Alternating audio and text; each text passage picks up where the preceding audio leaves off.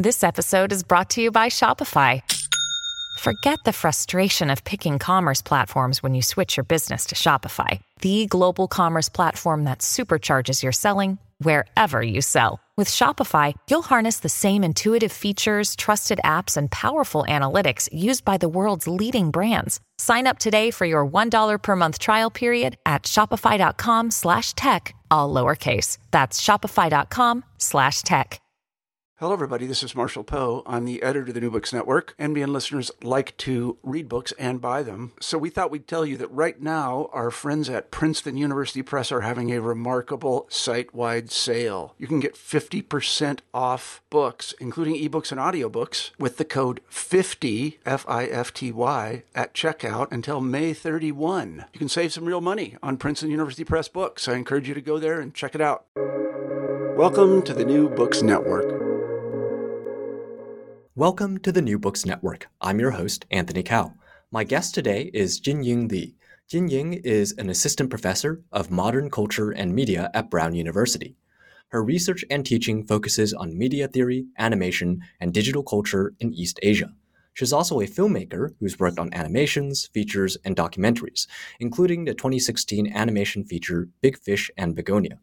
Jinying has just come out with her first book, Anime's Knowledge Cultures Geek Otaku Zhai, published March 2024 by the University of Minnesota Press. The book explores how the rise of anime intersects with concepts of geekdom around the world. In fact, it goes beyond Western geeks and Japanese otaku and offers an especially deep look at Zhai culture in China. Thank you, Jinying Li, for coming on the show. Uh, thank you, Anthony, for inviting me to the show. It's my pleasure discussing my book with you and your audience. Well, before we get to your book, um, I, I, see that you have a rather interesting academic background. Uh, you studied biotechnology and molecular biology before going into the cinema studies field. Um, what drove you to make that transition and become a scholar of media and cinema studies? Uh, short answer, passion, I guess. Uh, long answer, um, I've been always interested in film and animation ever since my childhood. So I used to secretly dream to be a filmmaker, even though I told everyone I want to be a scientist because that's what expected from you as a good student. Uh, but I think a major experience that uh, influenced my decision was my participation in the so-called DV movement in China, in Beijing, in the early 2000s when, when I was in college in Beijing. I participated in some short film production projects and made several short films. And they were called the DV film at that time in China, using digital video camera that became affordable and popularized among amateur filmmakers and the professionals alike at that moment, leading to a very important um, independent and then underground filmmaking movement. That experience very influential and helped me make the decision later. And also, when I first came to United States, I was um, enrolled in the PhD program in molecular biology at UT Austin. And when I was in Austin studying biology, I sometimes went to the um, anime screening organized by the students uh, anime club at UT which is very fun and also make me realize how popular anime is among american students uh, i was a big anime fan but it's, really exciting to find uh, um, people share my similar interests on college campuses particularly among a lot of students who study science and engineering and technology including some of my lab mates in biology, actually. So that kind of experience, uh, realizing how anime is so popular among students studying science and technology, also very influential and inspiring for my later work, uh, my dissertation, which became this book, of course, about anime as a geek culture. Well, we'll get to some of those connections with uh, science and technology later, but uh, I'm wondering how you might summarize the overall idea of uh, your book, Anime's Knowledge Cultures. And also, I'm curious, you know, why you feel the book and its topics are especially relevant and important for readers to think about today. Um, I think the simplest way to summarize the book is that it is about understanding geeks and geek culture through anime. So the book simply asks, why does anime, which seemingly a very low tech medium, become somewhat a culture of new cool in the millennium that appeal to tech savvy geeks? Of course, the term geeks refer to not simply American computer boys in Silicon Valley, but rather refers to a much broader type of global knowledge culture that identify as otaku in Japan and the zhai in China. So the importance of this book is because of uh, these geeks, otaku and zhai are the most significant social cultural groups of our time because they're the knowledge workers and consumers who program our machine manage our network system, leading the cultural trend of popular media, and also boost our economies. So therefore, they are the core labor and consumer force that form the backbone of current post-industrial economy and the society. Therefore, I believe understanding these geeks, otaku and zhai, as well as their cultural values, is a key to understanding our current information society at large. Um, in other words, I think the topics of the book are important because geeks are important. They play a very crucial role in our current post-industrial society of information capitalism. Um, the book is understanding these geeks, otaku, and the zhai globally through the transnational and the transnet, uh, transmedia network that we know as anime. Yeah, I really appreciated how the book has this global focus. Uh, you know, you have a lot of Western discourse uh, that that mm. kind of focuses on, on on the Japaneseness of anime and and doesn't necessarily look at you know the role in other contexts. Um, yes. You know, like the Chinese speaking world. And you know, with with each of your books chapters, you are introducing some pretty interesting phenomena or concepts um, that anime has helped either inspire or shape, whether in China or or beyond in a global context. And you know, I'd love to walk through uh, mm. these concepts with you and, and give our listeners a brief taste of each one. And uh, the first know, concept here is the the subculture of of Zhai, which I think most Chinese speakers will probably know, but uh, for Anglophone listeners, um, may not be as familiar as a term like mm-hmm. otaku or, or geek. So, uh, what is Zhai, and, and how did that notion arise? Uh, amidst the importation of, of anime to mainland China, and you know what is it, the importance of, of Zhai in relation to anime? Uh, Zhai is the Chinese word for otaku, but it also can translate as geeks. It is a long word borrowed from the kanji character, which is the Chinese character in Japanese writing, from the Japanese word otaku, because otaku, when written in Chinese character, are pronounced in Chinese as yu zhai. So the zhai letter is simply borrowed from the kanji, the Chinese character in Japanese uh, writing. Is the original meaning of otaku yu zhai? It means your house. So zhai is taken from the Chinese character of a Japanese term. And uh, given this transnational, also translingual origin, because Zhai is from Otaku, right? So Zhai evidently is not very unique to China. It's a part of a global system, a global popular culture, um, a knowledge culture, including the geek culture in the US and Otaku in Japan. So it's part of a very global popular culture reference. Uh, but of course, this even though it's a global knowledge culture, it has its own local variants and local specificity in China. And this local specificity is what I want to address by the notion of Zhai. So it's part of a global culture, but has its own local taste and local specificity and experiences in this particular context of China. And uh, as I discuss in the book, the importance of Zhai is a historical development because it has developed since 1980s through the popularization of anime as imported culture to China during China's own very profound social economic transformation in the past four decades, moving from post-socialist era in the 1980s during the reform and open door policy to today's transitioning toward the knowledge economy.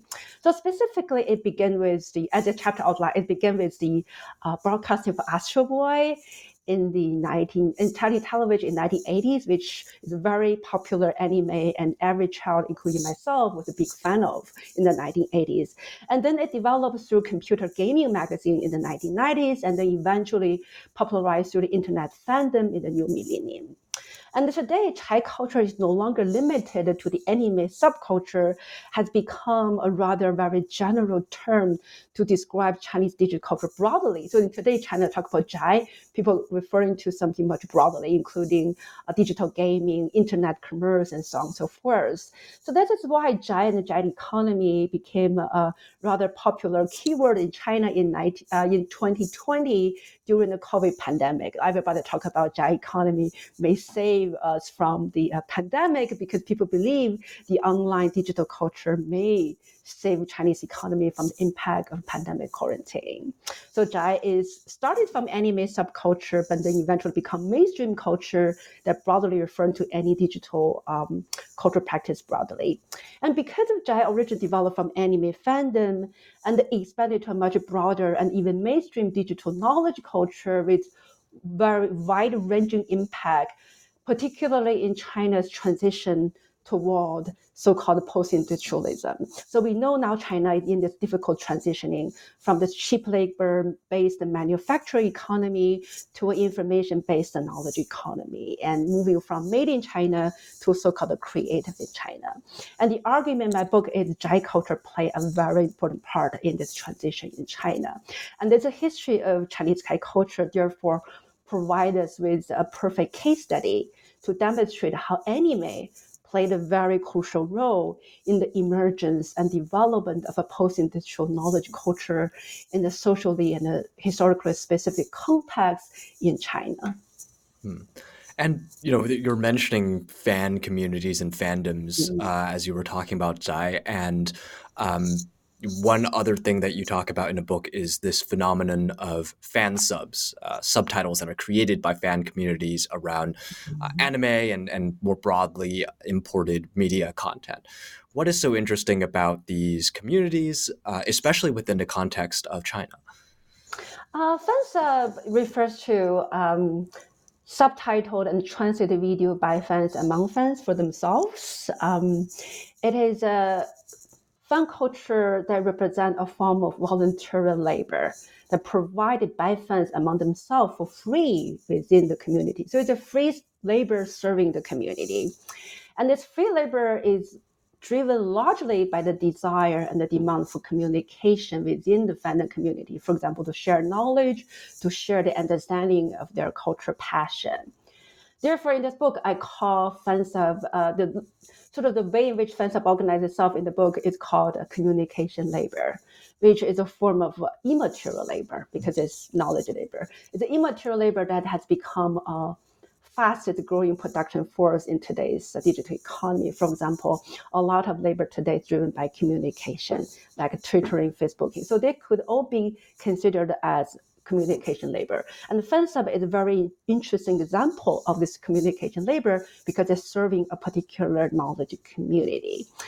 And this communication labor enables FanSub to become a very powerful medium to create a global knowledge community among anime fans throughout the world through their collective production and circulation of knowledge and information. So it's a knowledge community specifically organized by the free communication labor. And so therefore, through FanSub, we can understand how anime geekdom as a knowledge culture create a new mode of organizing labor and production through communicative networks among fandoms, and which create a new kind of community and new kind of uh, knowledge environment. And uh, that actually is the significance of the FanSub. And I think um, those function of this communication labor to generate a knowledge sphere of community is what makes FanSub so meaningful and significant in knowledge culture as a way of organizing labor and production. And I think this meaning and the significance is not specifically unique to China, though, because um, it is a cultural practice is widely popular. You might find FanSub in many different languages, in Chinese, Spanish, Japanese, sometimes even, or Korea, or Hindi, or English, of course. Um, for example, um, in my anime class, I teach at Brown. A lot of my students, most of American, actually uh, watching anime mostly in FanSub too. So it's not just unique to China. And so, therefore, uh, I see it as a very transnational and global practice. And that's why in this chapter, I analyze anime, a Chinese fansub, anime fansub in Chinese together with those English version side by side sometimes because they share a lot of similar features. So I think this is phenomenon not very unique to Chinese particular, but rather to a global uh, system of knowledge culture organizing its own community.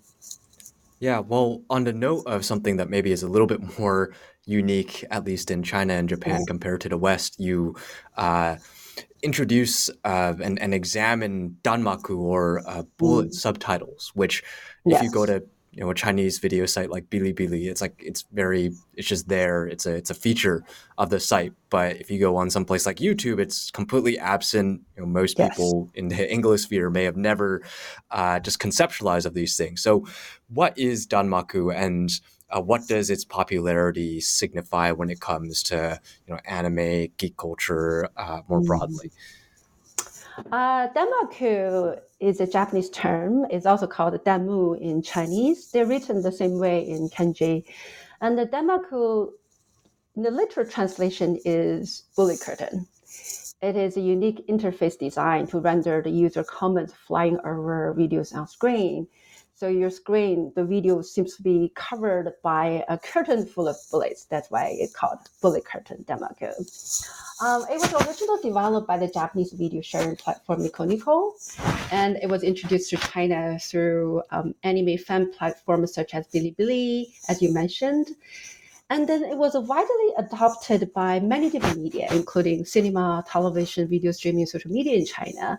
So therefore, I think today Danmaku become a very mainstream and prevalent media interface.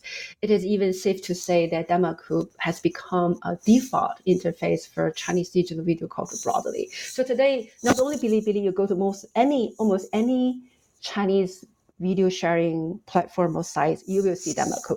It is everywhere. Um, and I think, yeah, Danmaku is almost entirely absent in YouTube or any many Western video culture context. However, I probably would caution against saying it's a complete absence from vast viewing sharing service entirely, because if you notice, TikTok has something similar to Danmaku, right? It also has comments, even though it's not as invasive as Danmaku on Bilibili, but it has similar comments over the video, right? So through TikTok, which is also developed by Chinese company, course, uh, the comments over video interface may also be partially introduced to some Western video sharing culture, particularly for young uh, young users, though probably with a much lesser degree than Danmaku in East Asia. And uh, I think the most interesting thing about Danmaku, as my book argues, is that it, there's a sense of strong conflicts, tension, or we may say incoherence or indecision that is happening on this interface between comments and video. That is, the viewers constantly struggle whether to read the comments or to watch the video. So anybody has watched the Danmaku video knows you're constantly facing this polarizing desires between reading the comments versus watching the video. And these two modes are simply not compatible with each other. And they're constantly in struggle, in conflict between each other. And that is why in this chapter, I describe a Danmaku interface as a, contact zone. Because as a contact zone, it characterizes this conflicting and struggling and incoherent relationship between the comment function versus the video function, between information platform versus a video content, between what we may call a cybernetic pleasure of information searching versus a traditional visual pleasure of watching an anime video. And this incoherence is very important because this contact zone of incoherence and indecision you know, between the comments and the video, between the platform and the content is very effective. It literally makes you feel anxious, sometimes has a feeling of anxiety and agitation. For example, my mother hated mean, every time she felt this totally destroy her viewing experience of anything on uh, Bilibili by the way, my mom is really love Bilibili, but she hates Danmaku. Um, and this affecting experience, of course, that demonstrates she's not otaku, right? But she love online videos, so she watch a lot of things on Bilibili, but she really hates Danmaku. So this affected experience, I believe, demonstrated one of the key issue, or maybe a central crisis in the knowledge culture of anime geekdom. Because anime geekdom or geek culture broadly is also marked by the same tension between information navigation versus a meaningful absorption, between multiplicity versus singularity. To put it simply, as anime geeks, I mean, as anybody who's anime geek may share the similar experience, or as knowledge worker broadly, we are facing similar problem. We facing similar struggle because we want to produce and consume as much information as possible, but at the same time, we are desiring for some sort of meaningful certainty absorption. So there's a constant struggle as a geeks between you want to be having more information versus having some certainty of meaning. This struggle is demonstrated by this context of this indecision on Danmaku.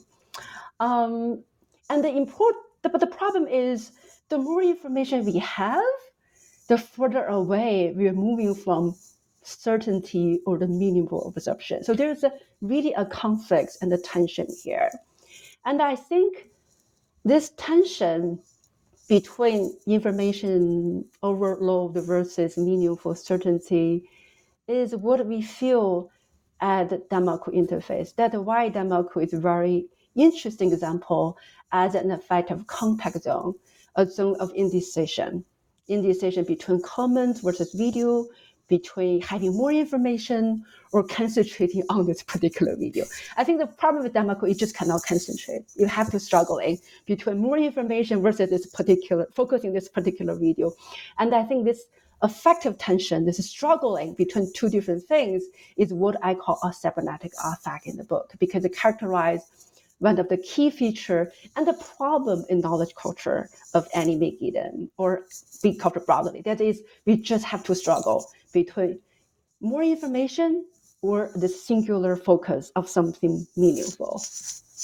Yeah, I mean, Danmaku are certainly very, uh, they can be very distracting, but also yeah. very amusing uh, yes. in their own ways. Um, well, I want to move us from, you know, the things perhaps floating above the videos to things within the videos itself and, and dive into you know your discussions around these specific tropes and, and techniques that are evident in uh, anime. Um, and you dive into this concept of the mecha child. Um, help us understand what a mecha child is and what um, it might help us uh, understand mm-hmm. about post-industrial knowledge work and you know late capitalism? Um, child is a concept I invented in the book to characterize a popular motif in anime, which unfolds through this intimate assimilation and identification between machines and the child figure. For example, Astro Boy, right, who is a child but also a rabbit, or Akira in the film Akira, who is a child but also kind of a super uh, machine. And for example, also other examples including um, the Mecha Palace in Gundam series or Neon Genesis Evangelion. The children have to be constantly being wrapped up within this machine of Mecha. So uh, all those examples demonstrating certain integration and the simulation between a children figure and the machines. And if you watch a lot of anime, you may notice there are actually a lot of uh, mecha, ch- mecha children, and the mecha child motif is very prevalent. Um, almost majority of anime in the science fiction category um, feature certain kind of uh, uh, child figure who are closely associated with machines or technology. So the mecha child motif is very, very popular in anime, particularly sci-fi anime. And this motif of mecha child, I believe, can help us understand knowledge work and the culture of geeks in two ways. Firstly, this mecha child who is often imagined in anime as this very mythical figure. You know, Astro Boy is a very mythical figure with perpetual youth and creativity. For example, Astro Boy never age, right? So, and in Evangelion, um, all those children really never age. Even in the new latest Evangelion um, film, I don't know whether I've watched it, the child remain a teenager, right? This one thing about Mecha Child, they never grow up. They have a perpetual youth and creativity. And this model of a Mecha Child who has a perpetual use of creativity serve as an, an ideal vehicle of identification for geeks, otaku, and the zhai, who often widely perceived in popular culture imagination, or maybe sometimes even self-identified as childish but creative figures. So, for example, we often think about geeks as childish. At this Silicon Valley is a children's industry, and we often consider geeks, otaku, as fanboys or computer boys who are equipped with very valuable skills. And that their skills also valuable for a particular kind of techno economy that is also imagined with this mythical temporality of eternal recurrence and renewal. For example, we often believe digital economy can keep renewing itself in cycle of updated gadgets such as iPhone 1, 2, 3, whatever. So there's a popular imagination digital economy can run you forever, keep renewing itself. Just similarly as a as a mecha children who keep being creative without aging. In other words, um, these mecha children crystallize our imagination that the geeks of knowledge culture in gen- geeks of knowledge workers in general can see themselves as mecha children. And because the knowledge work and culture of this geek are often endowed with this similar logic of creativity and perpetual use, as well as the logic of human machine integration. So they are no longer so the reason they can be forever young and forever creative because they function as integration between human and machine as a mecha child. Just like the mecha children in those imaginary settings in anime, those children who live with as well as machines such as Astro Boy, for geeks who work and live as knowledge labor consumer, the logic of human machine integration is equally normalized or sometimes as uh, ubiquitous or indispensable. And even sometimes this kind of human machine integration could imagine as fetishized, as therapeutic or empowering. So I think um, the way in which mecha imagination function is to provide geeks with self-identification. And through the self-identification, they see themselves as mecha children. So therefore, when they see this human machine integration in the mecha children imagination in anime, they see themselves having similar experience that they themselves also live together with the machine. And this kind of human machine integration for geeks and otaku often sometimes normalized as something very routine or ubiquitous, or even sometimes fetishized because it's something considered very empowering, desirable, and therapeutic. And secondly, I think the importance of this mecha child is because um, this logic of human machine integration, perpetuated by these uh, mecha children figures, uh, also create a strong sense of techno intimacy. It means um, Technointimacy means it internalize the material and the symbolic structure of information technology into the daily life and habit of knowledge workers as both familiar and fantastic, both intimate and cool. Um, in other words, in the through this mecha child motif, this anime create an imaginary milieu for knowledge geeks to have intimate feelings with technology as if those technology are part of their life and being.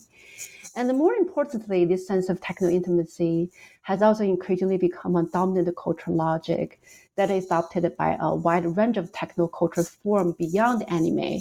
For example, the cute robot icon in Google Android. I don't know whether use Google Android, but it's very cute robot icon, right? And this cute robot icon, just like a mecha child, create an aesthetic system that translates technological portability and immediacy into a structured feeling of intimacy. For instance, this cute rubber icon for Google Android make us feel intimately associated with operating system of Android, as if it is part of our companion, part of our life, right? So we feel we intimately connected with this little robot that called Google Android.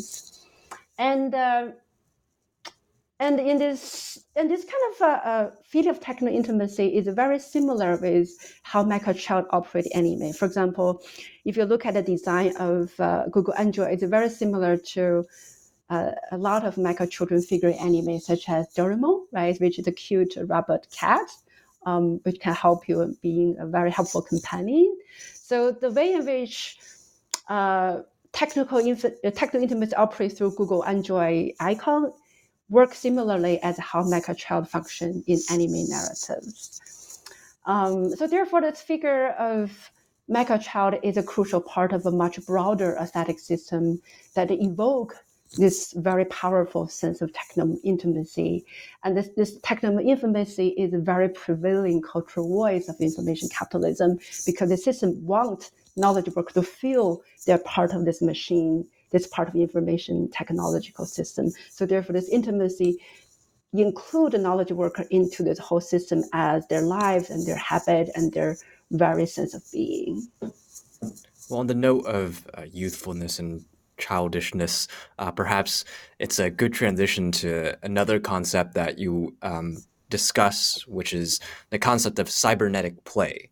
So, uh-huh. how would you um, conceptualize and explain cybernetic play? And and are there any interesting examples that you're able to share from gaming and and anime? And you know, through those examples, can we sort of understand why play is important to think about uh, in this broader social and cultural context? Yeah.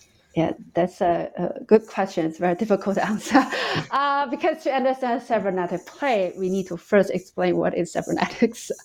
Uh, to put it simply, cybernetics is a scientific theory about information control. Its central problem is about how a machine or how a technological system broadly can improve its performance through information feedback. That is how a machine can learn to perform better by learning from previous feedbacks. Okay, so how a machine can learn from the previous feedback systems, so therefore they can improve their performance in future operations. So the learning through uh, feedback process. And in addition, the theory is also based on analogy between information system of a machine and the neurological system of human. And the key argument is that the way in which human learns is similar as how a machine learns, which is also through an information feedback process in neural system. And this analogy between machine learning and human learning form the basis of a cultural understanding of cybernetics as post-human thesis. And the, in my book, the concept of cybernetic play is based on both this technological understanding and the cultural understanding of cybernetics. And the argument is that the play mechanism in games and also in anime's uh, transmedia system is also a cybernetic process through information feedback. In other words, cybernetic play is a mode of play that rely on informative feedback loops to learn to play better that is a player or a gamer try to improve his, his or her performance through cycles of trial and error. That's how we play games. We try and try, which is a feedback system. And we learn from this feedback and to improve our performance, to learn to play better in future gaming. And the key argument in the book is that this mechanism of cybernetic play has become a very important organizational principle to structure, expand, and control anime's transmedia system that is known as media mix in Japan. For example, one way in which cybernetic play organized anime's media mix is operated through uh, a player or an otaku's position search for the so-called true end in the gaming system by consuming and producing many, many proliferating word line as information feedback with trial and error. I think one example is the Steins;Gate as a transmedia franchise. It started with a game and developed into multimedia content such as anime manga. And so the story is about time travel. So every time you go one time travel, you create a new word line. So by playing a game, you generate a lot of word lines, and there were many, many of them, countless of them. So there is a proliferating number of word lines. However, among all those word lines, there's only one so-called true ending. And the key of that game is to searching for this true ending that's called the Steins;Gate, which is very specific, very difficult to find. In order to find its true end, the Steins;Gate, you have to play through all the other word line to gain all the information, the tricks you learn from the feedback from all this word line in order to improve your performance so you can get to this very specific true ending. And this process demonstrating what is mechanism of cybernetic play. That is by playing all those proliferating word lines, you learn, you, you're learning from those feedbacks, you improve your playing performance, and therefore you can you can achieve this goal of achieving this one particular true ending. And I think the importance about the cybernetic play is this juxtaposition, as tension between making this many, many word lines as possible versus finding and designing for this one singular true ending. In other words, when we are having so many different stories, so many different time travel word lines, why we are still focusing on this one particular true ending? Why it is important? I think the cybernetic play is demonstrating there's this tension between consuming and producing as many word lines as possible versus looking for this one singular true ending. And this tension between this multiplicity versus singularity, between information proliferation versus this singular control, demonstrating the central problem in our knowledge work culture of anime Eden, which is to say we have this struggling between, again, the similar struggling as Danmaku, the struggling between having as many information as possible versus reaching this singular true end, finding the singular meaning. So there's a tension between this um, polarizing impulse between information expansiveness, that is to get as many information possible, versus regulatory uniformity, that is to finding this true ending, this true meaning. And I think this tension, this tension is between multiplicity versus uh, singularity, between as many word lines as possible versus this one singular true ending, characterize not only cybernetic play, but this whole theme of I call cybernetic effect in this whole book about anime geekdom. That as, as a geeks, anime geek or other kind of geeks, we're facing the similar problem, right? We're trying to struggling between more and more information versus this singular meeting, singular ending. And this tension, I think, generate uh, demonstrating the key cultural problem of our information society broadly, because the society is organized by the cybernetic system.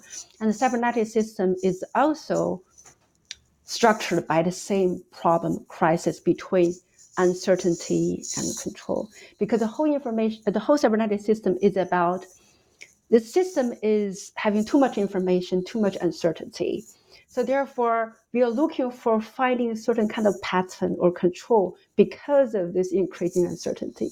But because information are too much, certainty is forever impossible. So the cybernetic is to keep reaching the goal of certainty and control, but never can realize it. So there's a keep tension, get keep kind of um, agitation of perpetual perpetually reaching the goal of control but never can realizing it. And this tension between this desire for control versus information uncertainty is also cause our problem and crisis as knowledge culture in today's society. And this problem is demonstrated by the cybernetic play in geek culture and anime specifically to to move on from gaming to perhaps other you know, notions of, of creation, um, your last chapter delves into the superflat movement uh, by Takashi Murakami, who's a Japanese mm. contemporary artist.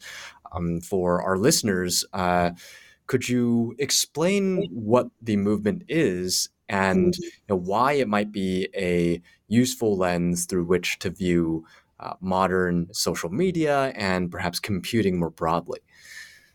So Superflat is art style that was characterized by Takashi Murakami as some something that influenced by the anime and the manga. Um, it is a visual system that organizes the image field in a distributive and a hierarchical manner. So instead of a singular perspective of a singular vanishing point, we are now facing multiple perspectives with many, many elements are distributed evenly. And this result is a visual system that requires the viewer to move their eyes across the surface of the image rather than focusing on a one singular vanishing point. As Murakami said, Superflat is about the movement of the eye, movement of the gaze. So it's a sort of a new kind of visual aesthetics require a new kind of vision. Instead of focusing on one singular point of the image, we are now supposed to be scanning, moving our eyes, scanning around the whole surface of the image. And in this book, I argue that Superflat is not only a visual style of anime or of Japanese culture particular, but rather is a broader, much broader visual aesthetics of digital hypermediacy. Because uh, what is generated by Superflat is not simply a visual field that requires a moving gaze, but it's rather an information field that demands navigation. So because there are too many visual elements on the visual field, you have to move your eyes and navigating the visual field as if it is information field. That's why I connect Superflat aesthetics with the interface design of our many digital media entities such as Facebook. Um, as aesthetics of network uh, mediation, the meaning of Superflat as information field is very ambivalent.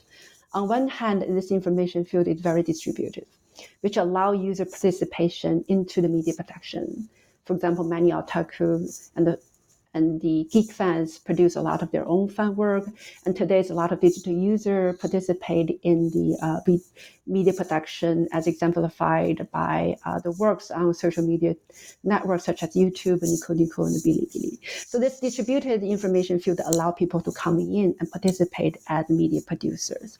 But on the other hand, this distributed information field is also tightly controlled and framed by the techno-economic logic of information capitalism. For example, the algorithm structure of Facebook frame our participatory experience of this media, this particular platform as a consumer within this monetization system. So therefore, the distribu- distributive system allow you to come in, but the framing field entrap you within this commodification system of monetization. So therefore, Superflat overall as a visual aesthetic digital mediation, even though it mobilized our gaze into this distributed field, however, it ultimately framed the subject within, frame human subject within the um, algorithmic structure and the commodity matrix of information capitalism. And this tension or contradiction between the distributiveness versus the framing structure is what we learn from Superflat about the knowledge culture on social media and the computer networks.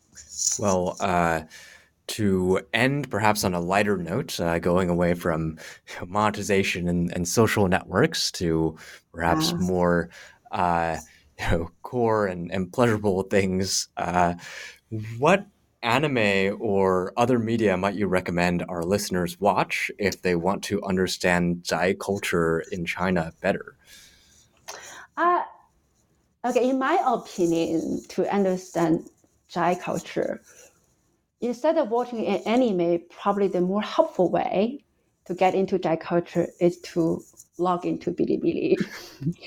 because I think probably the most representative media entity get to know Zhai culture is Bilibili rather than any particular media content as anime or manga. Because, particularly because Bilibili is not a cultural content, it's not a film and anime, but instead it's a digital platform, it's technological system to represent a specific kind of mediation. And I think the key argument in my book is that the most interesting about Zhai culture or anime geekdom or geek culture broadly is that it's not about certain kind of content, anime or manga game, but rather about a certain kind of mediation. That's why I argue in the book, anime is not a content, but a media environment. As in the media environment, this particular mediation centered on information searching, navigation, consumption.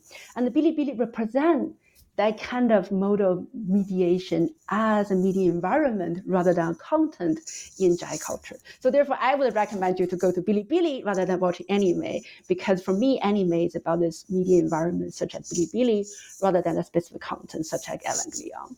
And I would recommend anyone who's interested in Zhai culture to go to bilibili.com. And if you're even interested, you can even log in to sign in to even you know, get um, a user membership or even to pass exam. As I mentioned in the book, you know, at Bilibili, in order to post the Danmaku comments, you have to pass a test. Okay, so for regular user, if you haven't been to Bilibili, you probably know as a regular, just normal user, you can read the Danmaku. You cannot input, you cannot write the comments. You know, to write comments, you have to pass exam to be a real member. So if anyone really want to know Chinese Zhai culture, I recommend go to Bilibili and try to learn your way through uh, passing the exam, which is really difficult. I spent a lot of time trying to get in there and try to get a meaningful membership through this round of exam and tests to get to the membership to know what a knowledge culture means for Chinese Zhai culture. And so therefore you can have a sense of not only the range, the scale of Zhai culture there, but also get into the depth what it involves to be a Zhai. You need to learn, you need to study, you need to really work hard. That it's truly a knowledge work in addition to just knowledge consumption. It's really a working way through Zhai culture. In order to be a Zhai, you have to work hard. So therefore, I think to experience how Zhai is truly a knowledge culture, involve a lot of work and pleasure. I recommend some everyone to go to Bilibili, not only as a casual viewer, but also try to get your membership by passing the exam and test. If you know Chinese, of course, because most of the exam are in Chinese. But if you don't know Chinese, I think you can still just watch the video you know, get a sense of how the Danmaku, the comments flying over screen can be overwhelming, can generate what I call the cybernetic effect through this particular media environment. Yeah, and I guess even if you know Chinese, the, the exams are not necessarily it's easy. very difficult. Yeah, that's I that's what I argue in the, the, in the chapter of the book. Right, it's truly a knowledge culture by learning and studying and uh, and the practicing. So that's I think I think this kind of exam pretty demonstrates what it means to be Zhai in China. It's not really fun, right, by the way. yeah, well, uh, I, I really love that suggestion. Very immersive uh, suggestion. Yes. Um, well, thank you, yeah. Jinying. This was an enriching conversation. Uh, listeners, if you want to learn more about what we discussed in this episode, look for Jinying Li's book, Animes, Knowledge, Cultures. Jinying, thanks again for coming on the New Books Network. And thank you so much for inviting me here. It's such a great pleasure talking with you about the book.